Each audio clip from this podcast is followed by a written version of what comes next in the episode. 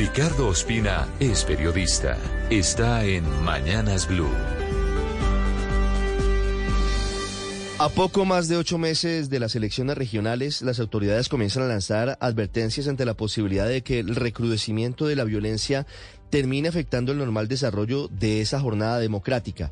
Tres de las instituciones más importantes y responsables del normal desarrollo de las elecciones para alcaldes, gobernadores, diputados y concejales decidieron enviar una carta al presidente Gustavo Petro y a los ministros de Defensa y del Interior para que convoquen de manera, dicen ellos, urgente e inmediata a la Subcomisión del Orden Público para hacer seguimiento al Plan Nacional de Garantías y al Plan Democracia.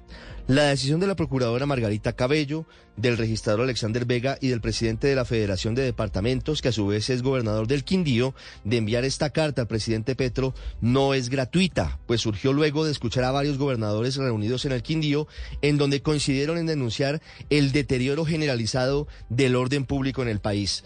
Los gobernadores incluso llegaron a comparar la situación actual de alteraciones del orden público con la que afrontaba Colombia en el 2002 con una guerrilla en expansión luego del fracaso del proceso del Caguán con las FARC y con los paramilitares fortaleciéndose, cometiendo masacres y todo tipo de crímenes supuestamente para combatir a los guerrilleros.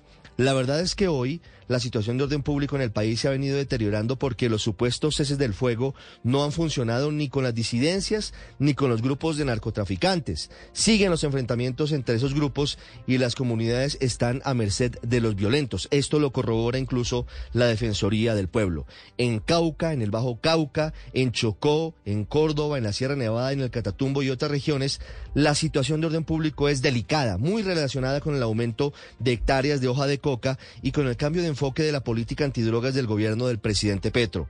En Cúcuta, el ministro de Defensa Iván Velázquez reconoció la preocupante expansión del clan del Golfo hacia diferentes regiones del país y lanzó una teoría tanto novedosa como controvertida. Dijo Velázquez que el único medidor para el éxito de la lucha antidrogas no puede ser la erradicación de los cultivos de hoja de coca.